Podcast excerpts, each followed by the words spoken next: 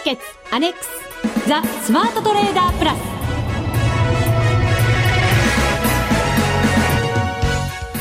こんにちは内田まさです。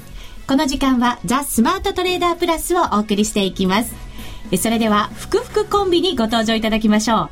国際テクニカルアナリスト、福永博之さん。こんにちは。よろしくお願いします。そして、マネックス証券の福島正さんです、はい。こんにちは。よろしくお願いします。よろしくお願いいたします。よろしくお願いします。さあ、盛り上がっています。第8回株バーチャルトレードグランプリ。はい、はい。皆さんはいかがでしょうか先週、残すところ1週間なんて言ってこの番組でもお伝えしたんですけれど。でしたね。間違えちゃいました。すいません。申し訳ありません。ちゃんとあの、内田さん自分の拳で頭を今コツンとやりました。そうなんですよ、はい、音が聞こえない程度に優しくやりましたけれどもね。実は残りもう1週間あったんですね。はい、ですから、ここから残すところ1週間ということになりました。本当に本当にあと1週間ですから、皆さん残すところ1週間頑張りましょう。頑張りましょう。はい、よろしくお願いいたします。はい、さて、市場では M&A なんかも結構話題に上ってたりとか、大型合併が日本であったりとか、結構話題になっておりますけれども、はい、うん、これ世界的なものですよね。そうですね。あのー、取引所なんかもね、昨日の夜でしたかね、なんか発表になったりとかしてまして、はい、まあいろいろいろんなところが、あのー、まあ一緒になって、はい、まあ一つになって、こう大きく、こう、まあ生まれ変わろうと。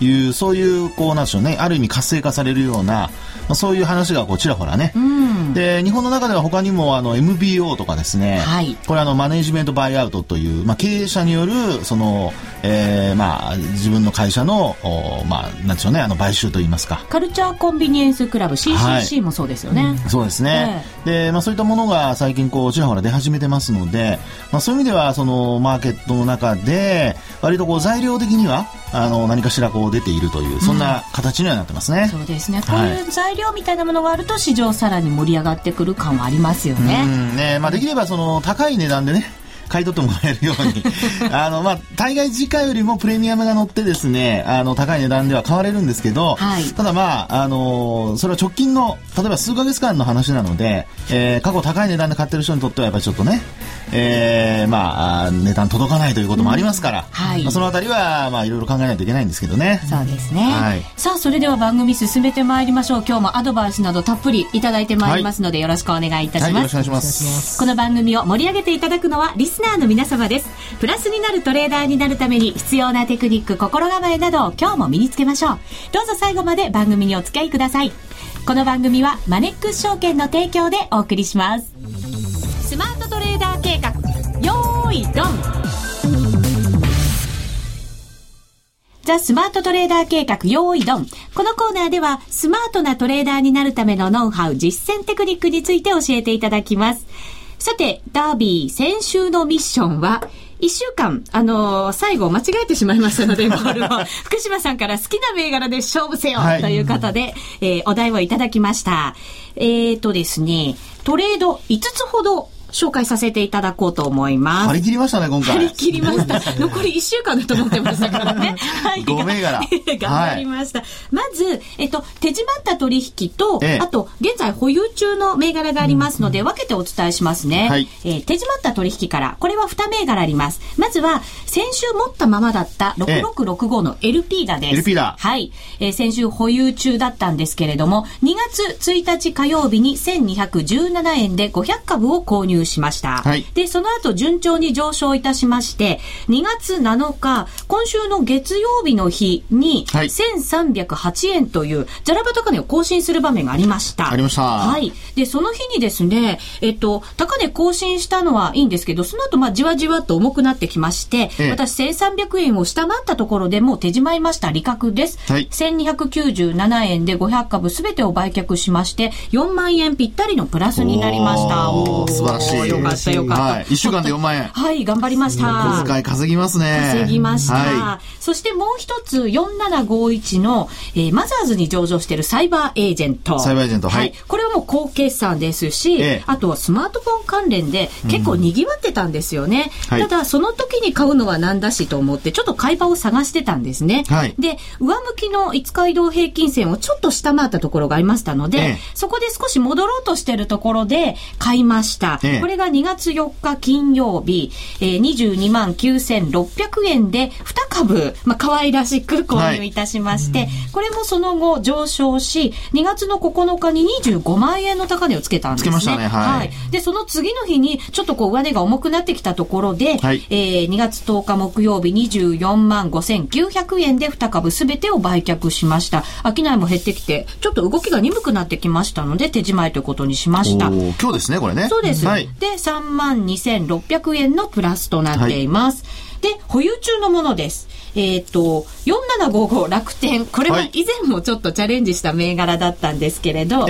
また動きをずっとその後見てたんですね。で、調整少しして、またこう上に向かっていこうという動きがありましたので、再度、買いでチャレンジをしまして、ええ、2月8日火曜日、7万3600円で10株を買いました。はい、で、高値更新ということで今日7万7500円をつけてます。これはでもそのまま保有中です。もう一つ、はい、5713の住友山、住友港ですね、はい、これは2月の9日水曜日、昨日にですね、1457円で1000株を買いました。中国のインフレ懸念もありますし、ええ、金が少しずつこう同意づいてきてたりするので、はい、まあ、3連休控えてるなと思ったんですけれど、うん、ちょっと頑張って買ってみました。これは少し今プラスですね。はい、で、今日、3092スタートトゥデイを購入しました。これも安いところで1317円で500株を購入して、今ちょっとプラスなんですね。あのー通販サイトの ZOZO タウンを経営してまして、はい、私結構それを覗いてたりとかするんですね。で、通販すごく好調ですし、決算もなかなかいいので、これも一応安いところで買ってみたんですけど、週明けどうかなというところです。そう、なんか最後。ちょっと逃げました。いやいやいやいや、そんなことはないですけども、はい、あのー、まずですね、えー、と、売買した銘柄から見ましょうか。はい、LP だとサイバーエージェントですね。そうですね。はい、で、あの、LP だサイバーエージェントですね。まず LP だの買いの方、これは前回もちょっとお話しましたけど、あの、5日移動平均線を超えていく中で、まあ、あ陰線になっているところで買ってますよね。はい、ですから、買い場としては、あの、いわゆるその5日移動平均線を下回ってなくても、高く始まって、それでなおかつ5日移動平均線を割らずに、まあ、陰線になっているというような、まあ、ちょっと押しているところを買うというパターンですね。はい。で、あと、その、売り時なんですけども、こういうパターンで、やっぱり、あの、売れるっていうのは、やっぱり、あの、お茶さん結構、あの、なんでしょうね、ババージってよく言うんですけど、バ、バージ。バージ。バージ。場所の味。味。そう、バージ。これやっぱりですね、高値取ってきて一旦押すっていう場面って結構あるんですよね。はい、で、これ見ていくとですね、LP では1月19日もですね、1167円という高値を取って、で、この時もやっぱり5日移動平均線とある程度帰りが広がって、はい、で、そこからこうちょっとこう下に押してくると。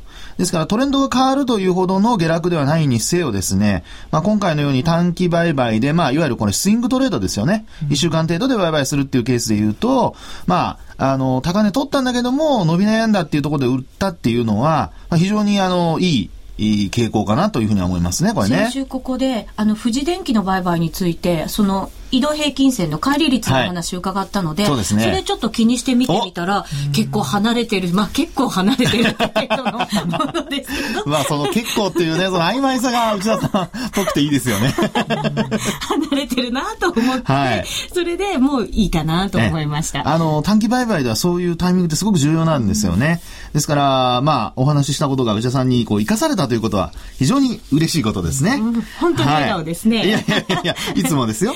ですか。まさか笑顔はここまでってわけはないですよね。いやいや、そんなことない、そんなことない。はい。で、サイバーエージェント、はい、こちらもですね、あの、会話としては、これ、5日移動平均線下回ってるんですけど、はい、この時もやっぱり、さっきの内田さんの解説にもありましたが、5日移動平均線の向きが変わってないんですよね。はい、えー、横ばいで、で、なおかつ、翌日、まあ、あのー、これ窓を開けてと言いますかですね、あのー、前日の終わりよりも高く始まったと。まあ、こういう風になってくると、まあ、売ってる人は買い戻さ、えー、買い戻さざるを得なくなりますので、まあ、流れとしては非常にいいですね。そうですね。買ったところ、はい、確か逆皮膚ついてたんですよね。なので、ちょっとそれも考えて買ってみました。はい、さすが内田さん、なかなか 株はさすがに、ね、やったことないって言ってましたけど。はい、初めてです。さすがニュース読んでるだけありますね、いろいろね。なんか褒められると気持ちいいですね。天には登る気分ですけど。まあ、あの、今日はですね、あまり実は言うと、あの、あのね、えー、いろいろ注意する点はあんまりないんですよね。ないです。はい。それにしてはチャートをなんかこう、じーっと見てますけど。いやいやそれは、あの、やっぱりほら、さの、皿の 重箱の隅をつつくってやつではなくそう、重箱の隅をつつくんじゃなくて、あの、目を皿のようにしてのいう方ですね。はい、はい、はい。よくわかりました。はい。ありがとうございます。で、えー、スタートトゥデイ。まあちょっとあえて気にするとすれば、スタートトゥデイですかね。これあの、5日移動平均線下回って陰線で終わってますので、はい、あの、同じパターンで言うと、サイバーエージェント。これも5日線下回ってるんですけど、サイバーエージェントの場合、これ陽線で終わってるじゃないですか。使ったところですよね。はい。はい、で、えー、サードトゥデイは今日は陰線で終わってるってところなので、はい、まあちょっと、あの、月曜日、寄り付きからの動きを気にして見ておかないとダメですね。そうですね。はい、しかも、まあ昨日の安値を下回ったところでも買ってるので、ええ、それも気になるところではあるんですけど。ですね。ですから、その、まあ、陰線になる、陽線になるも含めて、5日移動平均線上回るか下回るかって話もあるんですけども、はい、今、あの、おじさんの話にありましたように、やっぱり直近のその昨日の安値とかね、あるいは直近の安値を切ってしまうとなると、それだけ売り圧力が強いということも考えられますので、はい、まあ、あの、この中で言うと、持ち越しの中では、やっぱりスタートトゥデイ、うん、これやっぱり一番、あの、月曜日、まあ、注意して、寄り付きから見なきゃいけない銘柄かなという気はしますね。そうですね。はい、なんだかドキドキの3連休 ねいい方になってくれるといいですけどね。はい。はい、祈ります。で、最後にですね、まあ、住友金属鉱山、これは、あの、なんていうんでしょうか、えー、たすき線というんでしょうかね。たすき線陰線が出て、その翌日陽線になって、ほぼ同じような長さになってるじゃないですか。はい。ちょ、たすきをかけるような形で。あ、そうなんですか。クロスしてるような、まあ、クロスではないんですけども、陽線陰線がこう2本繋がってますよね。同じ、あの、価格の範囲内で。まあ、こういうので、まあ、どちらに動くかというところになりますので、まあ、こういうのはまだ、あの、持ち合いの範囲内ですから、はい、どちらかに動くという兆しではないですね。で、えー、一方の楽天、これは最後になるんですけど、はい、これあの、確か今日、うん、決算発表じゃなかったでしたっけ？はあ、今日ですか？いや、ごめんなさい。僕、私、勘違いしてるかもしれないんですが、はい。あの今なんか私ちょっと、やばいって思ってますよ。やばいって。いやいや、あの、ちょっとですね、今決算発表のシーズンじゃないですか。はい。それでですね、やっぱりその決算発表の時期というのを、ちょっと調べておく必要があるのかなというふうには思いますね。で、えー、その決算発表が今日じゃなかったですかね。どうですかね？ちょっと今調べてますね。じゃあ、ごめんなさい。はい、あのーいろいろとですね、今の。まだ決算出てない出てないようですかね。ねはい、はい。そしたら、あの、ちょっとごめんなさい。私の勘違いだったかもしれないんですけども、この、えー、まあ、あ決算発表になってきた場合の中身ですね。はい、このところ、あの、決算発表が出てから、あの、一つ、なんでしょう、えー、売られてしまうケース、期待に届かなくて、えー、売られてしまうというケースがある、ありますので、はい、まあ、そのあたりをちょっと今日、あの、こんな形で、こう、高値近辺で終わってますからね。はい、これは、その帰りの広がりも考えて、ちょっと注意しておかなきゃいけない点ということになると思いますね。決算発表、来週の月曜、あ、ごめんなさい、15日ですから、火曜日ですね。来週の火曜日ですね。ごめんなさい。はい、じゃあ、あの、今ですね、こういうふうに上がってきているところですので、えー、たまたまその、楽天の決算発表来週ということですから、はい、持ってらっしゃる方も、今お話したようなことをちょっと注意点として、ね、え見ていただきたいなというふうには思いますね。あよかった来週で。はい。あと、あの、これ逆皮膚がついたりしてますからね。はい。この辺の需給もね、あの、えー、うまく活用できるといいかなというところですよね。はい、まあ、今日は本当にもう、あの、全部、えー、注意する点はほとんどありませんでした。本当ですか、はい、怖いんですけど、逆に。内田さん、そんな椅子引かないでください。福島さん、いかがですか？いや、もう、なんかすば、なんか素晴らしい、いいですよね。LP だとサイバー。ね、トレードを見ますと。うん、トレード見ると。で、まあ、LP だとサイバーは、どうして選んだのかなっていうところをちょっと聞きたかったなと思ってですね。これはですね、ねあのー材料も見てたことは見てたんですけど、えー、あと動きでチャートを見ながらでしたね。ほとんどがチャートで、あの、自分が好きな銘柄とかいい材料のある銘柄で、買い場を探して安いところで一応買う、買えるように買えるようにと思ってはいました。それで選んだ二銘柄ですね、すごいうまいトレードだなと思いました。こういうのはやっぱりあのね、後から付け足して書こうとしてもできるもんじゃないので、まあそういう意味ではやはり頭の中でこうちゃんと組み立てができて、うん、えー、バイバイこうね、あの、思った通りできてるなという感じですよね。なんか、褒められ慣れてないので、いやいやいやなんてコメントを返していいか、ちょっと不慣れなもので。いやいや、そんなにあの、いや、いつも褒めてるじゃないですか。本当ですか？なんかね、一つだけ、あの、一応3連休前で、はい、あの、短期トレードじゃないですか、基本的には。はい、なので、あの、今3つ、えっ、ー、と、持ち越してるんですけども、まあ、楽天なんか、まあ、今朝が15日っていうことだったんで、まあ、いいのかなと思ったんですけど、えっ、ー、と、まあ、利が乗ってるので、来週立て直ししてもよかったのかなっていう、まあ、他の銘柄も含めて。そうなんですよね。うん、それぐらいすごい迷いましたね。ね手締まっちゃった方がいいのか。でも楽天見てたら、引けにかけてもぐいぐい伸びていくので、なんかこう、もったいない気分に なっちゃったのが。難しいですよね。まあまあ、それも経験ですね。何か悪いことがあった場合には。いやー、怖い。笑ってるし怖い。いやいやいや以上、スマートトレーダー計画、用意ドンでした。FX なら、マネックス証券の FX プラス。現在、FX のサービスを提供している会社、世の中にたくさんありますよね。そんな中、マネックス証券の FX 講座が堅調に増えていると聞いています。なぜたくさんある会社の中で、マネックス証券が FX トレーダーに選ばれるのか、私なりに検証してみました。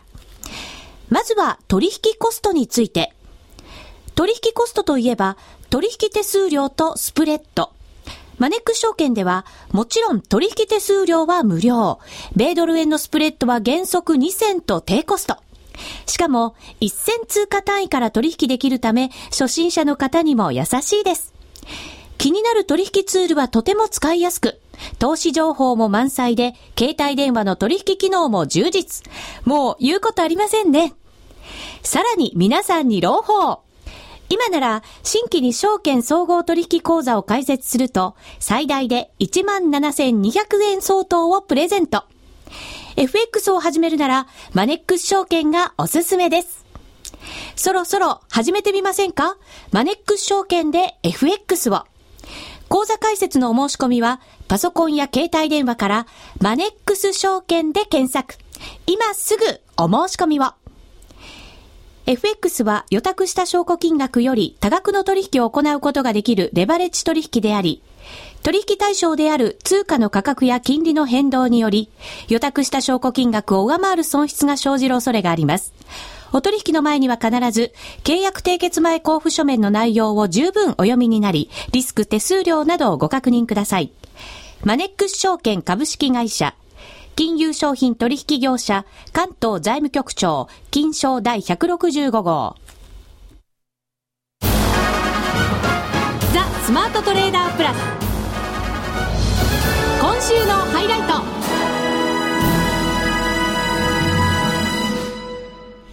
このコーナーでは全体相場について福永さんの見方をお話しいただきます。今日は S q でした。はい。一応まあ、それを超えて終わってるわけですけれども。そうですね。はい。あの、寄り付きは結構ね、安く始まって、うん、その後まあ盛り返す形で今日終わってますよね。はい。で、中でも、やっぱり今日の、まあ、昨日も今日もそうなんですけども、日経平均株価とトピックスでですね、あの、昨日までで、あの、まあ、日経平均は反落という形で、今日続落になりましたよね。続落になりました。で、トピックスは逆に今日で5日続伸なんですよね。ですよね。ですから、あの、まあ、住金とその、新日鉄の話が出た後、はい、割とそういう意味では、あの、大型の指数の方がですね、えー、ちょっと頑張ってるかなと。まあ、中型、大型っていうところでしょうかね。うんえー、頑張ってきているなというところになってますので、はい、まあそういう意味では、あの、日経平均採用銘柄の、えー、まあ何かあ売買をするというよりは、どちらかというと、まあ今日、日経平均と外にあるもの、はいこれを売買してるっていうのが、やっぱりいいのかもしれないですね。えー、そこでこう、うまく資金が循環すると、またこう、タイミング測りながら、中心銘柄もっていうふうにできますよね、はい、うそういうことですよね。ですから、そういうのがあの循環物色と言われる形になりますので、まあ今、そのトピックスがその続伸を続けている間は、やはり大型、あるいはその日経平均とちょっと違う銘柄をね、あの、物色すると。はい、で、えー、日経平均がまた、こう、ちょっと、トピックスよりもパフォーマンスが良くなってきたら、えー、まあ、あそういった銘柄、日経平均採用銘柄の、今日なんかちょっと電気とかね、うん、えー、まあ、業種別で見ても安かったですから、そうなんですよね。えー、まあ、ですので、そういうところにまた戻ってくるっていうね、そういう、あのー、まあ、イメージを持っておくと、えー、個別銘柄の、おまあ、えー、個別銘柄銘柄を選ぶ際に、はい、これ困らなくて済むんじゃないかなというふうに思いますね。うん、そうですね。これ、循環物色は本当にうまくいってるというふうに見ていいんですかね？え、今のところは大丈夫だと思いますね。うんうん、で、あとは、やはり、あのー、まあ、えー、日経平均が伸びなく今なってきているところですし、はい、あとチャート見ましてもやっぱり今日のトピックスと日経平均のあのチャートの終わり方がちょっと違うんですよね。全然違いますよね。はい、トピックスはしっかりい5日移動平均線の上にどっしり乗っかって、力強い感じがするんですけど、はい、これ日経平均も本当にちょびっと上回ってるんですよね。上回ってます。5日移動平均線、はい、それでもなんか本当にしがみついたような感じの そうですね。えー、ローソク足になってます。まあ、5番になって特に小動きでしたからね。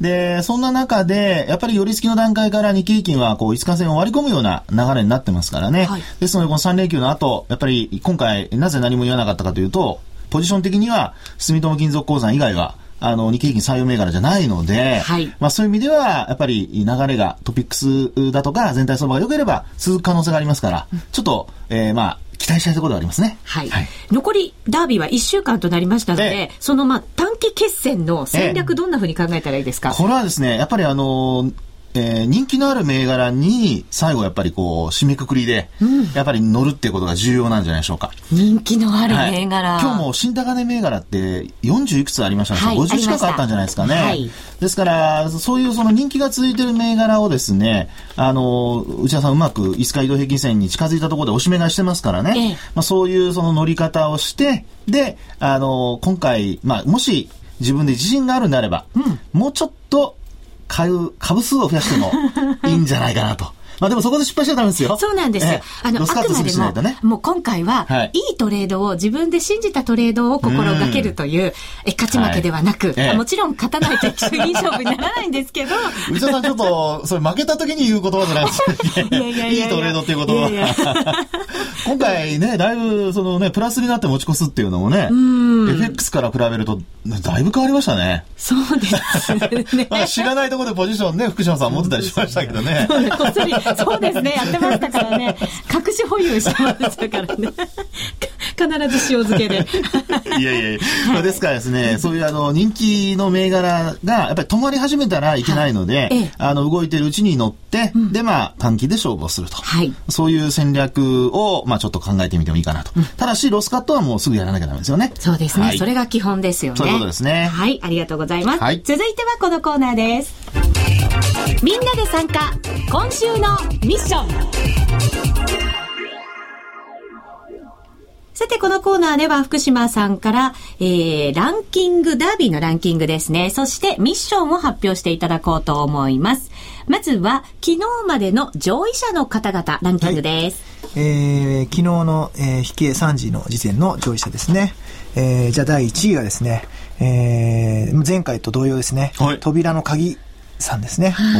プラス1000万円。1000万ついに。やりましたね。すごいですね。大台。大台ですね。で、2位の方もすごいんですけども、えこれまた、えー、や、やが10、10個ですね。えー、やらない夫夫さんですね。はい。えー、850万円のプラス。150万伸ばしてますね。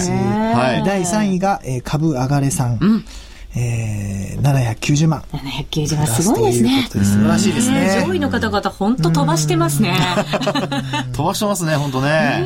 1か月と1週間、走りっぱなしっていう感じのトレードなんじゃないですかね。今回ですね、3000、今、最後、ああの、まだ、えっ、ー、と、申し込みできるんですけども、はい、3035名の方が、今登録されていて、3000名、そうですね。すごいな本当すごいですね。プラス100万以上の方が、えー、26名い。るような状況ですね、うん、エントリーが11日までですから、ね、明日までエントリーできて、はい、残り1週間っていうことになります。はい、まだね、申し込んでないという方も残り1週間で何が起こるか分かりませんから、はいはい、ぜひチャレンジしてもらえるといいかなと思います。何が起こるんでしょう。ちょっと想像つきませんけど。怖いことは想像したくないですけどね。はい、はい。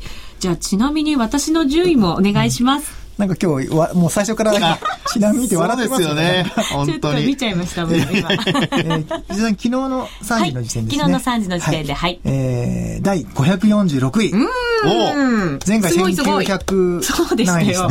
そうですよ。ごぼう抜き。ごぼう抜き。はい。うん。なんと、プラス、6万6800円。やったプラス券頑張ってます。素晴らしい。うん。そしてな、なんと今日。はい。今日はですね、うん、プラスが11万1000円になりましたから、はい、もしかしたらちょっと順位また上がってるかもしれませんよ。11万1000円ですと、もしかしたら300位台まで上がるかもしれないですね。1割の中に入れるかもしれないなんて。いやいやいや、すごいじゃないですか、じゃ考えられないぐらい嬉しいですね。って言ってもみんな上がってたりするんですよね。そういう時に限ってね。はい、また頑張ります。自分で落ち着けましたね。本当そうですね。はい。さあ、ということで、来週からなんですけど、私気になってるのが、代償のシステムが変わるんですよね。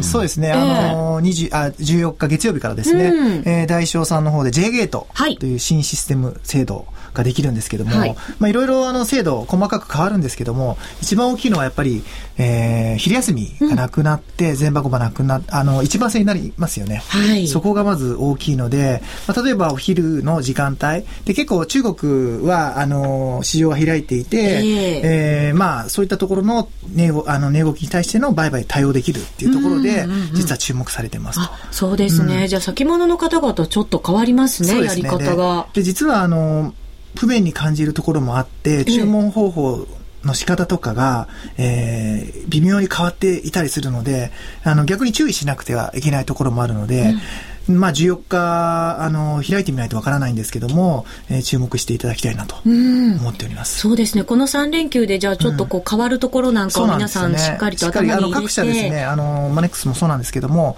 ホームページで、あの、細かく、あの、お知らせ、詳細、えー、出してますので、確認していただきたいなと思っております。そうですね。東証のシステムが変わった時も結構なんか、あの、商い。の仕方が変わったなんて話聞きましたけどね。まあ、その後やっぱりね、アローヘッドは特にやっぱりスピードが速くなった点が、はい、だいぶね、あの、取引される方にはちょっと戸惑う部分があったみたいですけどね。うん、そうですね。来週の、じゃあ月曜日からシステム変更、はい、また、ね、えー、いろいろそのやり方も変わりますので、皆さんご注意をいただきたいと思います。詳しくはマネックス証券のホームページご覧ください。そして、縦断セミナーも盛り上がってますね。はいはい、えー、あのー、先前,、えー、と前回の土曜日ですね、2月5日、はい、えー、神戸、えー、420名ぐらいの方、あの、いらっしゃってですね、あの、ラジオ日経、えー、で聞いたんだよっていうお客さんも実はいてですね、あの、ありがとうございます。嬉しいです。ありがとうございます。で、次回が2月19日土曜日の高松ですね。はいうん、こちらの申し込みが来週の月曜日までとなっていて、で、その次3月5日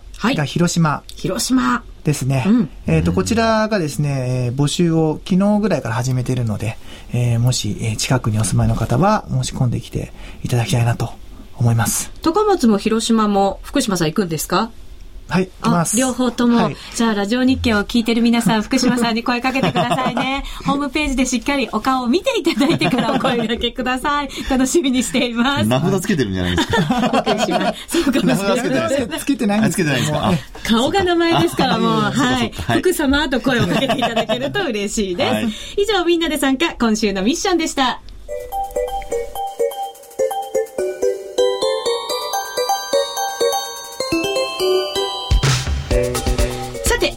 間にお別れの時間が近づいてきました。ダービーは残り1週間ということになります、はい、エントリー。そうです。ね頑張ってます、うん、エントリーまだの方もまだ明日までできますので。内田さんと張り合うっていうんだったら1週間でいいかもしれませんね。